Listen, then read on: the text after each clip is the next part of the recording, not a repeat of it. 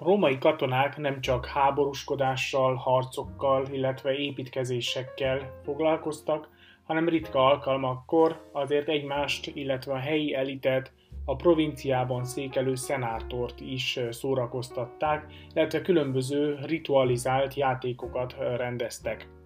Ezek a játékok, katonai parádék, ha úgy tetszik, több irodalmi forrásban fönnmaradtak, vannak tehát részletes leírásaink, elsősorban egy a római korban élt, ám görög nyelven író szerző, Arianos az, aki Ars Tactica című munkájában részletesen leírja az általa Hippika Gymnázia néven ismert hát lovas játékokat, lovas gyakorlatokat, amelyeknek egyrészt ugye taktikai, katonai fontosságú esemény volt, tehát azért fontos volt a, ezekben a játékokban résztvevő lovas katonáknak ugye maga a gyakorlati része is ennek a játéknak, de ugyanakkor a páncélzat, az itt megjelenítő a katonákat és a lovat díszítő rendkívül gazdag hát parádi öltözet, illetve a katonai parádékhoz köthető úgynevezett dísz páncélzat egyértelműen jelezte azt, hogy ez különleges alkalom, és az itt megjelenített események, illetve az itt használt tárgyak, azok semmiképp sem használták ugye háborúban, harcokban, nyílt kihívásban. Tehát a katonai parádék a Hippika gimnázia alkalmával használt dísztárgyak és rendkívül ékes, gyönyörűen faragott, legtöbbször bronzból készült dísztárgyak, dísz, ugye parádé öltözetek, amelyek egyrészt a katonát, másrészt magát a lovat ugye díszítették, ezek a igazán ritka régészeti forrásokként szolgálnak, és nagyon kevés az a provincia, amely ilyen jellegű forrásokkal rendelkezne. A Hippika gimnázia tehát régészeti anyaga ma nagyjából 500 tárgya koncentrálódik, nagyjából ennyi maradt fönt a teljes római birodalomból. Ezek döntő többsége a Dunai provinciákból ismert, és ebből is különösen gazdag Dácia provincia régészeti anyaga,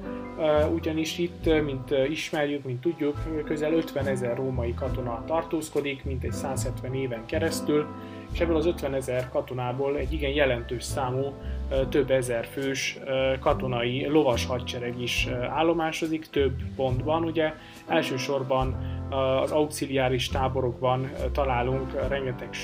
ilyen lovas alakulatot, úgynevezett alé, ala, tehát római lovas alakulatokat igen szép számban találunk Dáciában. Ezek egy része már ugye rég tobor, ugye toborozott katonák, akik diszlokáció, vagyis katonai mozgás, katonai mobilitás révén az első, illetve a második dák háború idején már megismerkedtek ugye Dácia területével, és egy részük ugye itt is fog, itt éli le az életét, illetve itt lesz aztán veterán, itt fog letelepedni míg mások ugye katonai szolgálatokat követően elhagyják a provinciát, máshol, fognak, máshol fogják eltölteni hátralévő életüket. A katona alakulatok, azok a lovas alakulatok, amelyek Dácia területén voltak, tehát néhány százfős lovas alakulatokról beszélünk, ezek döntő többségét ma auxiliáris táborokból, és azon belül is elsősorban Dacia Porolicensis táboraiból ismerjük. Dacia Porolicensis, vagyis az ókori Dacia provincia északi része, az északi határvonal, az a római birodalom egyik legperiférikusabb, legvadabb, legbizonytalanabb vidéke volt. Valami hasonló érzés lehetett a római katonákban, akiket ide küldtek, illetve itt kaptak ugye állomást, mint Hadrianus fala Hadrianus fala mellett, ugye, vagy az ahhoz köthető táborokban szolgálók, akik ugye a birodalom végein, a birodalom legvadabb, leg, hát, sanyarúbb helyére kerültek. Ezek közül néhányan Szíriából, illetve hát egészen más klimatikus környezetből származtak, tehát számukra még inkább kihívás volt mondjuk egy Dacia Porolicensis területén lévő Castrumban, római erődben a katonai szolgálat.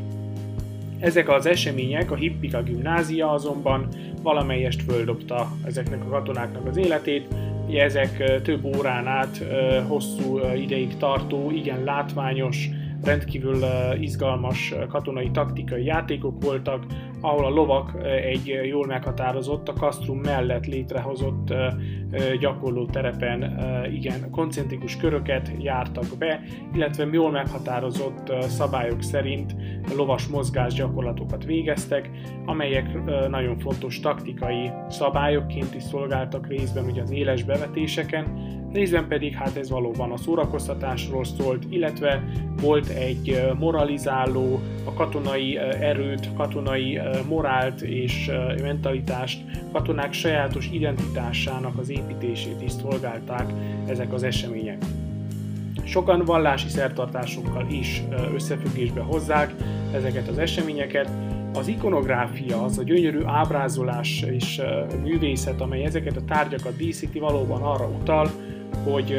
hogy ennek az esemény sorozatnak, a parádéknak, a katonai játékoknak volt azért egy kultikus vallási sajátossága is, azonban ennek részleteit egyelőre csak feltételezni tudjuk, illetve hát sok elmélet született ezzel kapcsolatban. A katonai parádénak hát elsősorban, ami régészeti anyaga megmaradt, az ugye a katonák fejét díszítő díszsisak, amely ugye rendkívül gazdagon díszített, nagyon sokszor domborműves, reliefes, magas domborművel díszített sisakok. Ezeken a sisakon sárga, egzotikus madarakból származó tollak díszítették, amelyek ismételten ugye a kivételes alkalomra utaltak. A katonáknak pedig a fejét, az arcát egy dísz, dísz állarc díszítette, illetve hát védte. Védte is, és persze elsősorban ugye a látvány miatt meg félelmetessé és hivalkodóvá tette a látványát a katonának, igen kényelmetlen lehetett ez a, ez a jelenség. Ezek a dísz sisakok egyrészt nagyon nehezek, a dísz bronzból készült állarcok pedig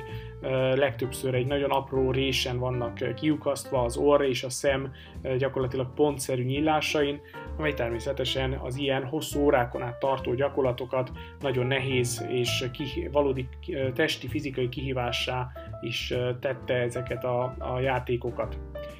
A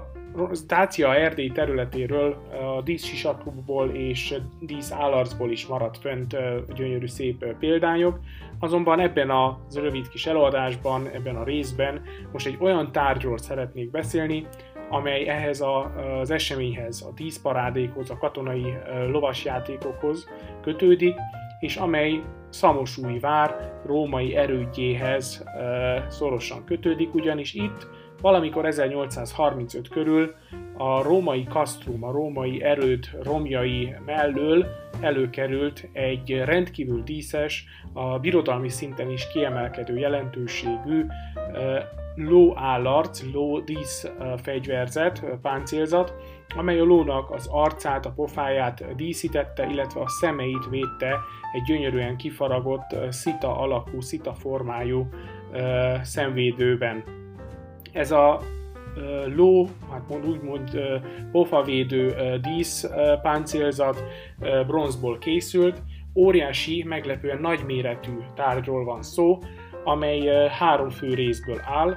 a középső rész az egyik legfontosabb rész, ez ugye húzódott gyakorlatilag a ló pofájának a középső részén, ez volt a legláthatóbb, a leglátványosabb eleme ennek a gyönyörű bronz dísznek, amely mint egy fél méter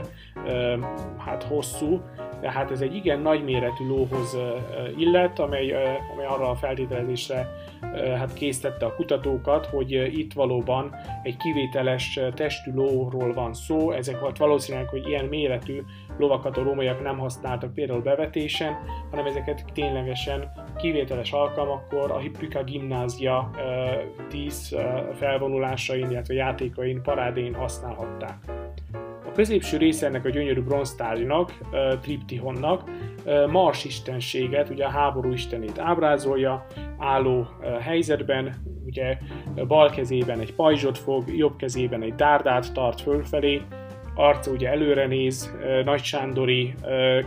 hát sajátosságokkal göndör haja van, szakál nélkül ábrázolják meglepő módon, és egy gyönyörű, ugye, hát taraj van a fején, amely ugyancsak a, ugye, hát a díszes triumfusra utaló istenséget jelzi.